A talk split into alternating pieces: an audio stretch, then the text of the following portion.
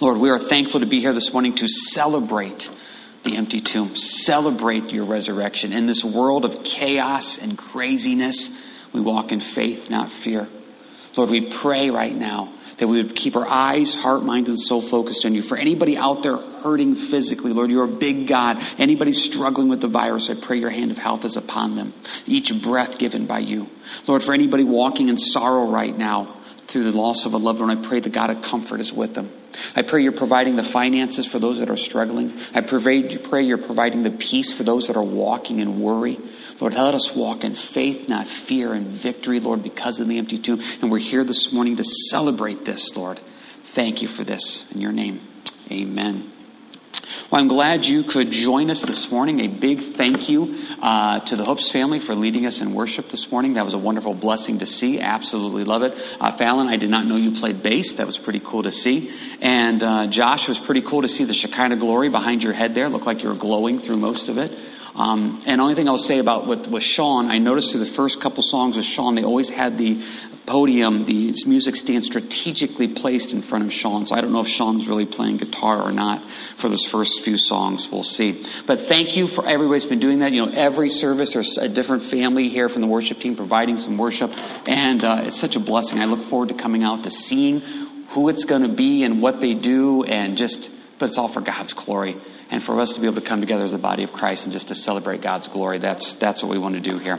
Hey, I want to let everybody know there is a prayer call going on today at 3 o'clock. The information should be at the Facebook page there. We've been doing these for the last few weeks. Lynette Taylor leads them. What a wonderful blessing it is. Uh, big thank you to Lynette for being willing to do that. It's a chance for the body of Christ to come together. As we've been saying, I think every service, we may have to isolate physically, but we don't have to isolate spiritually. I know for a lot of the men's groups, we're doing either a phone call study or we're doing the Zoom app study. If you want to get involved in one of those men's studies, contact me and I'll get you the information. And I do know that there's a ladies study, I believe, doing the uh, Zoom app as well. If you want to get involved with that, you can contact Betsy. She'll point you in the right direction. If you have any needs, let us know.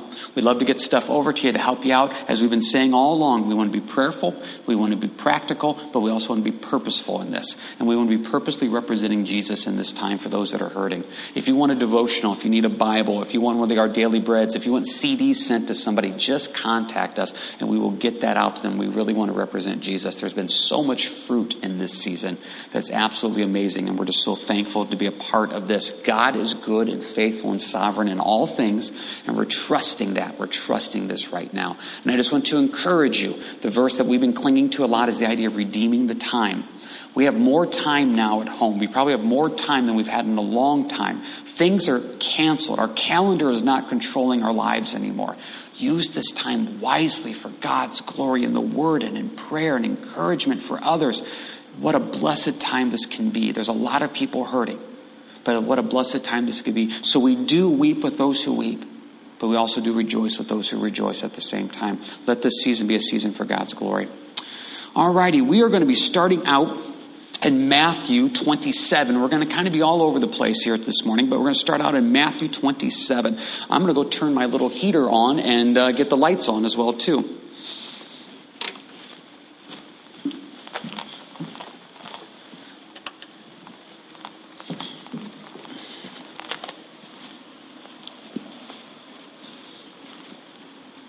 Was last Sunday, we were mentioning the um, how cold it was in the church there.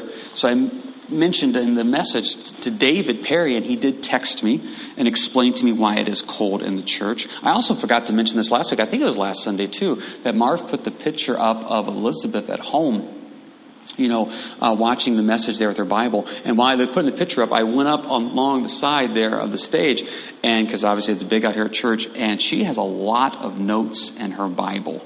And so, Elizabeth, God bless you for being a woman of the Word. Judy, let me stress, Judy has raised you well. So, Matthew, Matthew here, 27. Now, I, I normally don't do names for the messages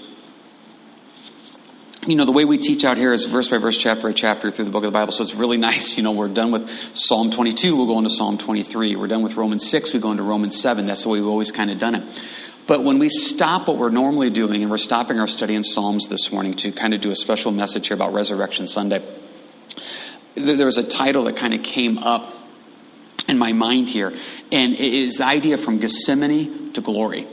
because that's what we're going to do. I, I want to take you on a biblical tour, reminding you of the last few days of Jesus, how it starts out in Gethsemane and it goes all the way to glory. And what there is on this little tour, there's just five different little stops that we can all read about. That he's going to go to Gethsemane, then he's going to go to Gabbatha, then he's going to go to Golgotha, then he's going to go to the grave in the garden, and then he's going to go to glory. He's going to start out in Gethsemane, go to Gabbatha, go to Golgotha, to the grave in the garden, and go to glory. And I just want to talk about these different passages here, spending most of the time on the subject of him going to glory. Because a lot of this stuff we've covered. If you weren't with us, I encourage you to go back and uh, watch or listen to on CD or the podcast our Wednesday, Excellent Wednesday. We talked about the importance of Christ's death on the cross.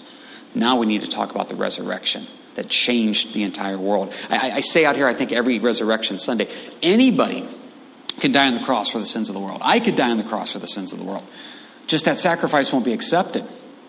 You know, my body would be put in the tomb and my body would stay in the tomb. The tomb being empty shows that Jesus' death was accepted as payment for sin. That's why it's so vitally important that the tomb is empty.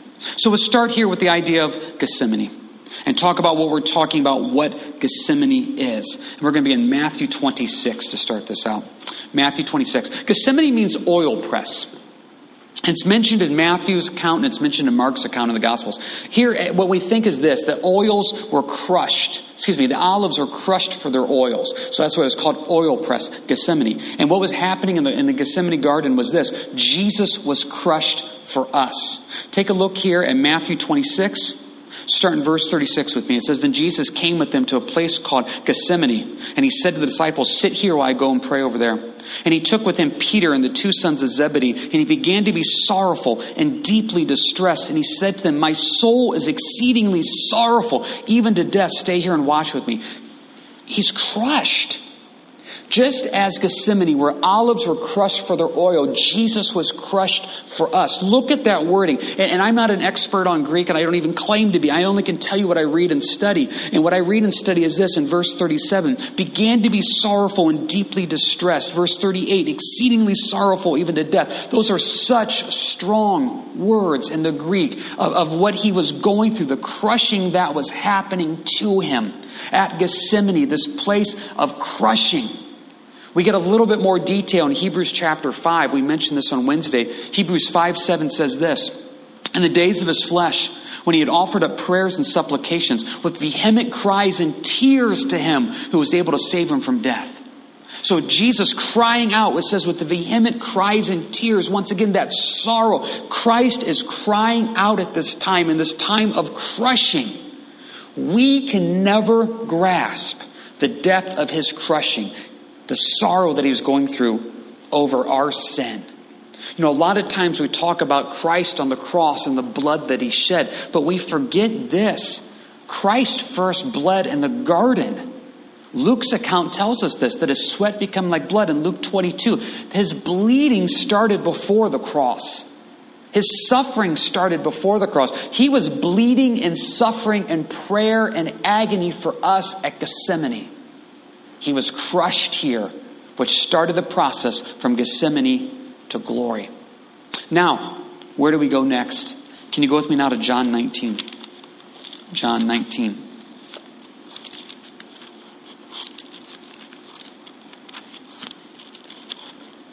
From Gethsemane, now we go to Gabbatha. John 19. Let's start in verse 13. When Pilate therefore heard the saying, he brought Jesus out and sat down in the judgment seat in the place that is called the pavement, but in Hebrew, Gabbatha. From Gethsemane, not to Gabbatha. It means elevated pavement. It was a place where the judges sat and judged.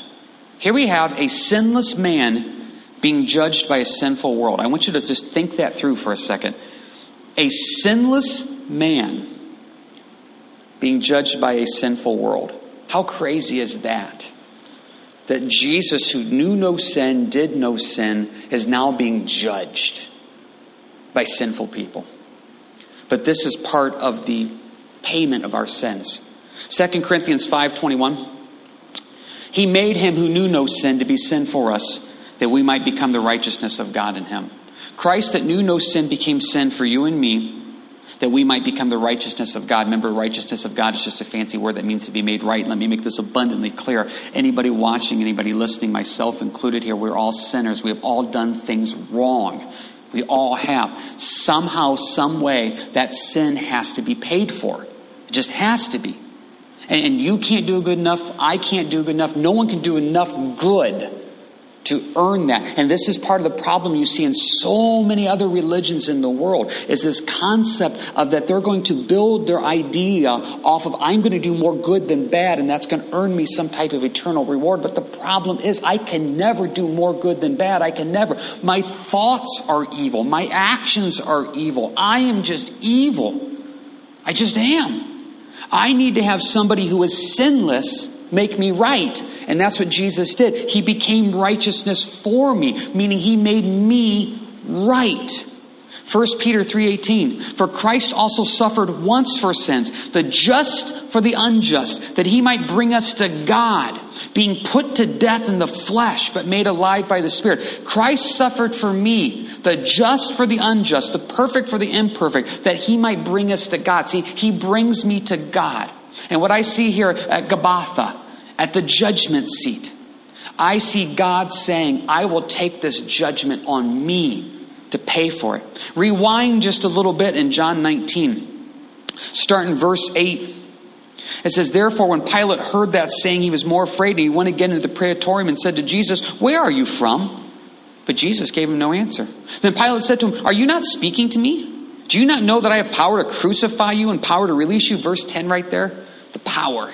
You've heard me joke about this before. If the person in leadership has to constantly remind everybody they have the power, then they probably don't have as much power as they think.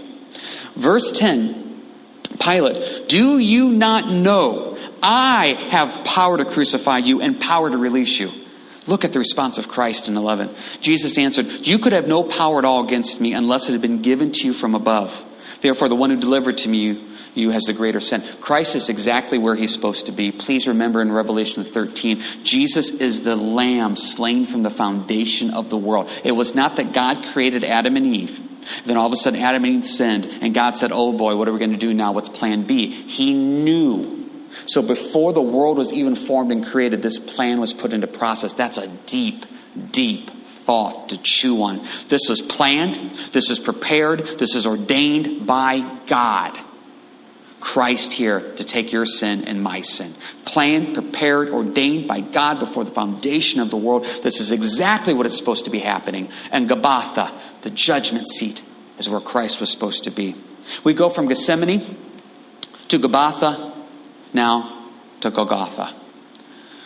Golgotha is mentioned in Matthew, Mark, John's account. It means place of the skull. Why is it called place of the skull? We don't know for sure. Maybe because that's where people were put to death, so therefore skulls. Maybe it was a hill that looked like a skull. We really don't know 100% for sure. This is where we get the word Calvary from, though, because Calvary in Latin is skull. So if you've ever wondered where the word Calvary comes from, it comes from this. But it's called Golgotha. And Matthew, Mark, and John, it's called Calvary in the book of Luke.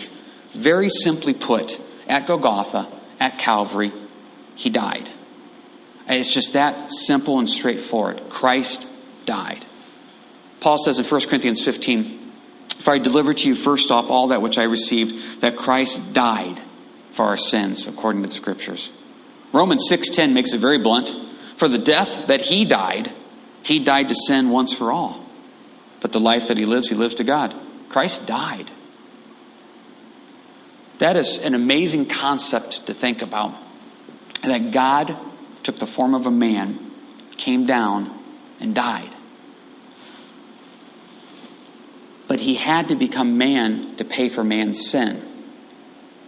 You know, if you've ever traveled to a different country, you have to exchange your currency.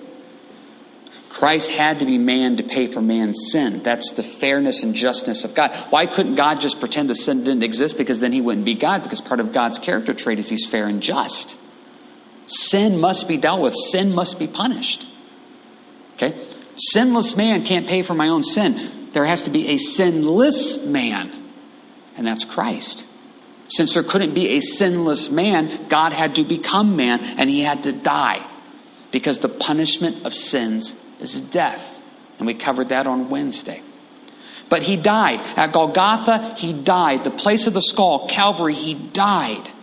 Someone died so you can live. Now, I don't know about you. There's a pride in most people, there's a pride in me. It's hard for me to accept when somebody does something for me because now I feel like I owe them. And in my pride, I would rather have them not do something for me because therefore I don't have to feel like I owe them anything. Christ dying for me is the greatest example of someone doing something for me that I could ever imagine. Nothing can top that. Nothing. I've done sin, he's done wrong, no wrong, and he died for me. Well, I was a sinner. I think of Romans 5 8, but God demonstrates his own love for us. While we're still sinners, Christ died for us. That's why it's a gift, expecting nothing in return. Because the whole deal would have been if he would have said, Hey, I'll give you eternal life if you do this, well, then, then it's not a gift. He gave me the gift, the grace of eternal life. And for that to have to happen, he had to die. So we've gone from Gethsemane, where he was crushed and pressed, to Gabbatha, to where he was judged, to Golgotha, to where he died. But now we go to the grave in the garden. John 19, please.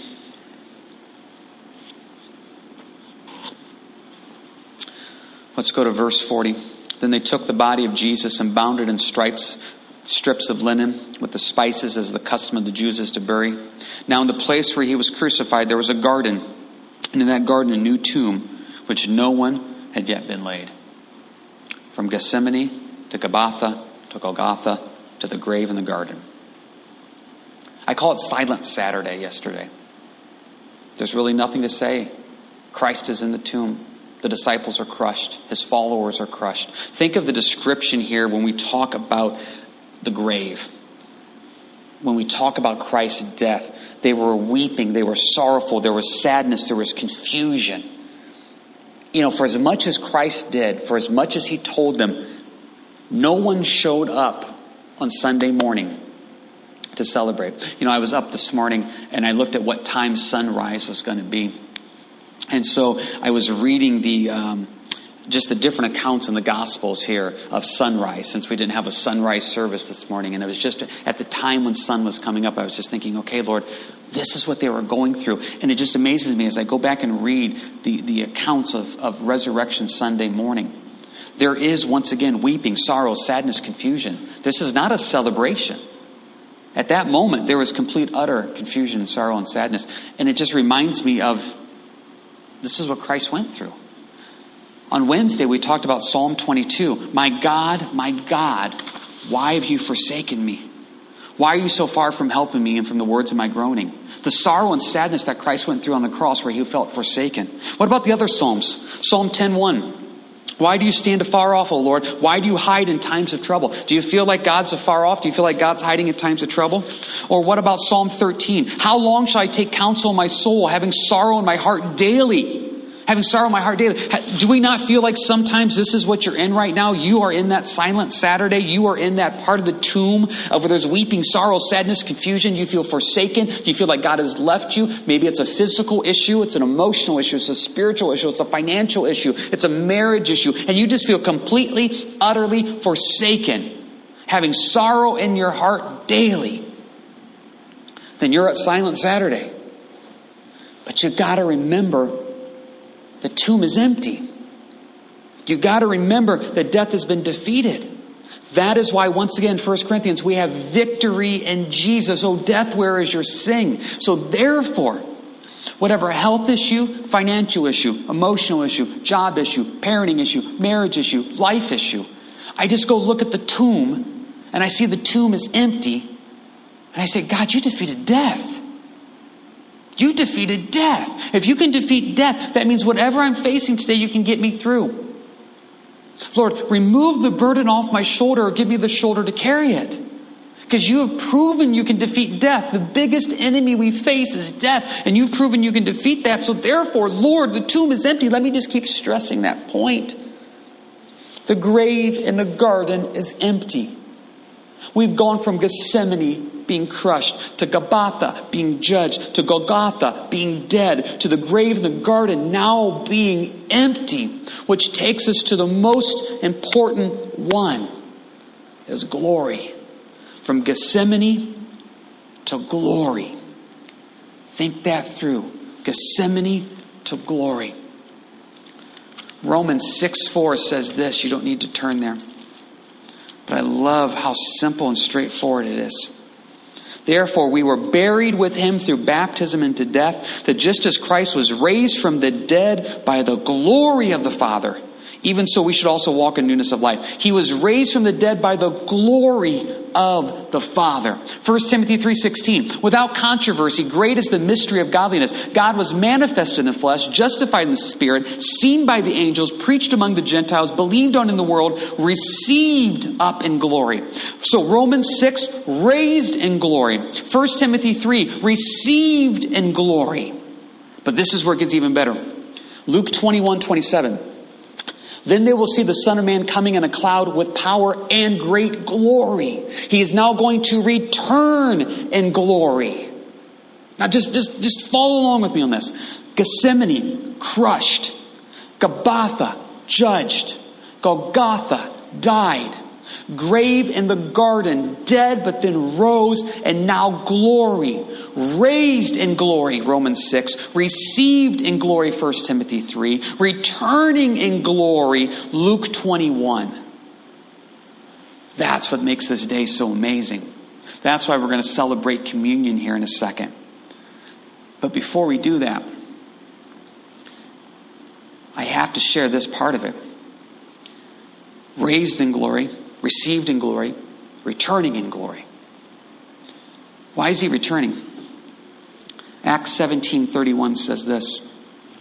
Because he has appointed a day on which he will judge the world in righteousness by the man whom he has ordained.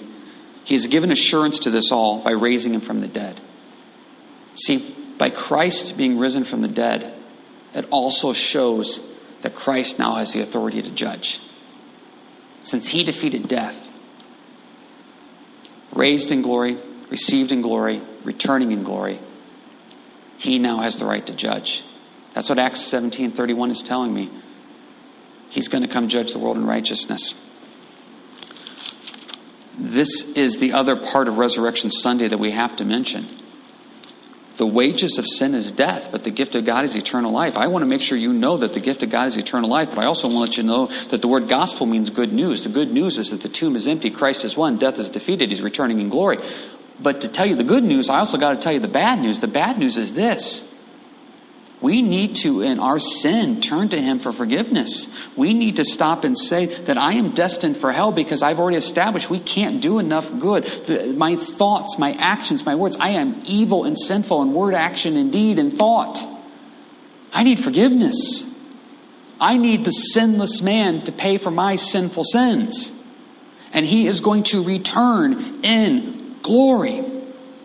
Revelation 19, I saw heaven open and behold a white horse, and he who sat on him was called faithful and true, and in righteousness he judges and makes war. We just talked about that in Acts 17, a righteous judging. His eyes were like a flame of fire, and on his head were many crowns. He had a name written that no one knew except himself. He was clothed with the robe, dipped in blood, and his name is called the Word of God. And the armies in heaven, clothed in fine linen, white and clean, followed him on white horses. Now out of his mouth goes a sharp sword, that with it he should strike the nations, and he he himself will rule them with rod of iron. He himself treads the winepress of the fierceness and wrath of Almighty God. And he has on his robe and on his thigh a name written King of Kings and Lord of Lords.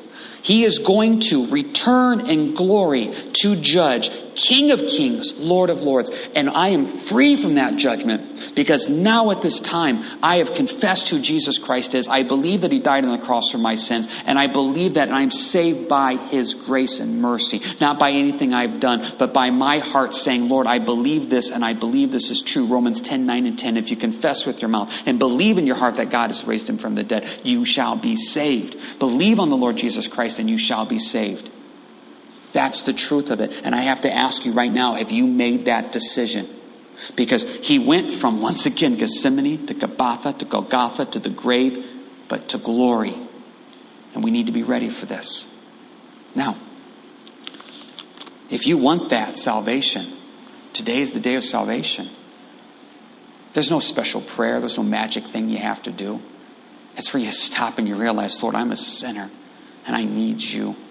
And the only way my sin can be paid for is through you on the cross. And I believe that.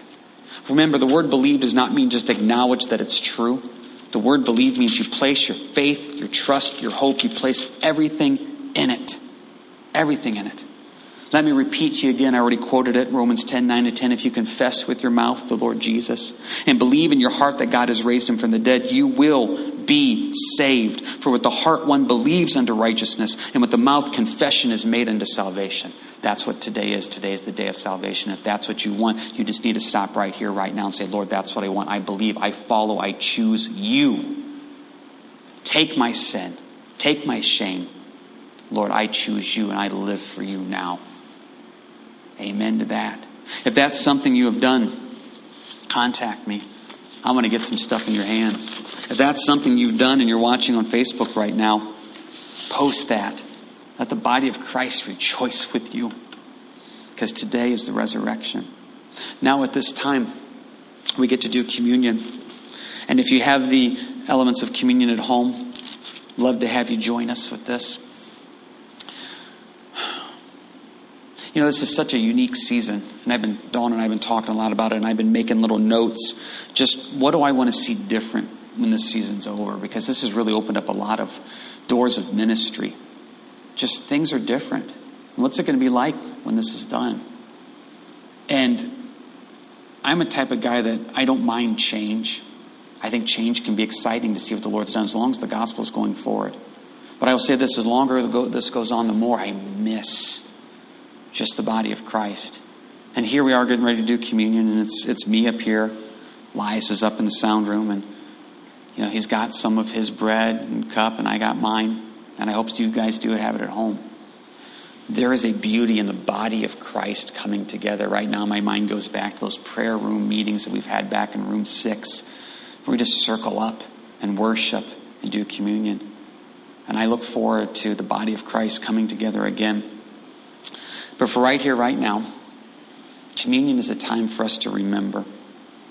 That's the whole point of this, is to remember what he did. And that's what we want to do right now, is to remember. You know, it says in 1 Corinthians 11, For I received from the Lord that which I also delivered to you, that the Lord Jesus, on the same night in which he was betrayed, took bread. And we had given thanks, he broke it and said, Take, eat. This is my body, which is broken for you. Do this in remembrance of me. In the same manner, he also took the cup after supper, saying, This cup is the new covenant in my blood. This do as often as you drink it in remembrance of me. For as often as you eat this bread and drink this cup, you proclaim the Lord's death till he comes. See, guys, till he comes. Raised in glory, received in glory, returning in glory. He's going to come back. It also tells us right here let a man examine himself. Let him eat of the bread and drink of the cup. For he who eats and drinks in unworthy manner eats and drinks judgment to himself, not discerning the Lord's body. For this reason, many are weak and sick among you, and many sleep. For if we would judge ourselves, we would not be judged. There's a time of, of self reflection, there's a time of confession before we get into communion. You know, part of prayer is also confession. You know, a couple Sundays ago, we put the uh, acronyms up there on different types of prayer. And there's a time of praising God, there's a time of asking God, there's a time of thanksgiving. There's also should be a time of confession where you stop and you say, Lord, bring to light these things. I think what it says in Psalm 139 Search me and try me, O Lord.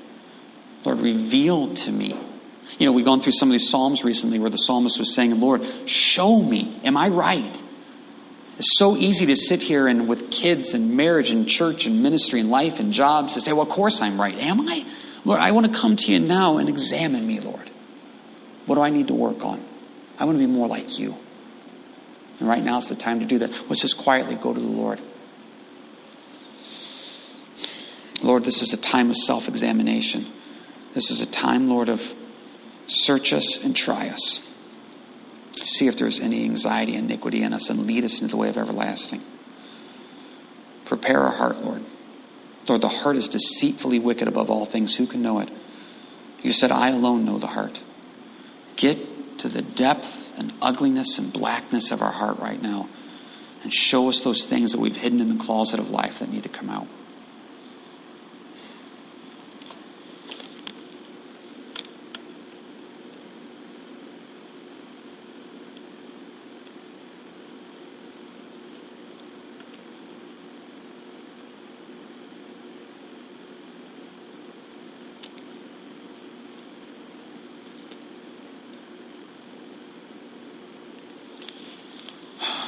Lord, let it really be for you.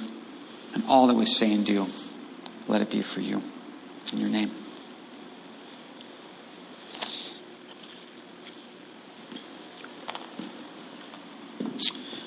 I encourage you to make communion a regular part of your family. Uh, that's something we do at home. And um, on, on Friday, actually, you know, we stopped at 3 o'clock and did communion and just talked about the, you know, the sky going dark, just to remember that. Um, you know, and, and, for you men at home, great time to be that leader, just to stop and say, we're going to get the juice around, we're going to get this around. Don't, don't overthink it. You know what I mean? There's not the special juice. It's not the special whatever. Dawn makes her own matzah bread here, and it's a real neat blessing to do. And we've also purchased as a church the uh, personal communion cups with the wafer in it. And if anybody needs some of those, we'll get those dropped off to your house. We want to do whatever we can to take you deeper in your walk with Christ. But it's a beautiful time just to come together as a family and just to stop and say, Lord, I want to do this. So I just want you to take right now, if you will, take the cup Take the bread. Remember what he said in 24. Take, eat. This is my body, which is broken for you. Do this in remembrance of me. 25. This cup is the new covenant in my blood, New Testament in my blood. This do as often as you drink in remembrance of me. Let's remember. And don't skip over 24. He had given thanks. He was giving thanks. The, the day before he was put on the cross, he was giving thanks. His body was broken, the punishment. And that's what we're here to remember. 26 For as often as you eat this bread and drink this cup, you proclaim the Lord's death till he comes. Let's do that. Lord, as we hold this in our hands, we think of your body that was broken, broken for us. You died so we can live. Let us remember that. Let us eat.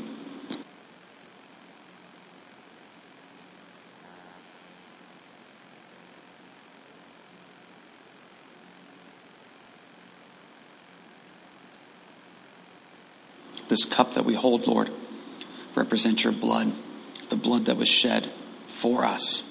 We do this in remembrance of you. Let us drink.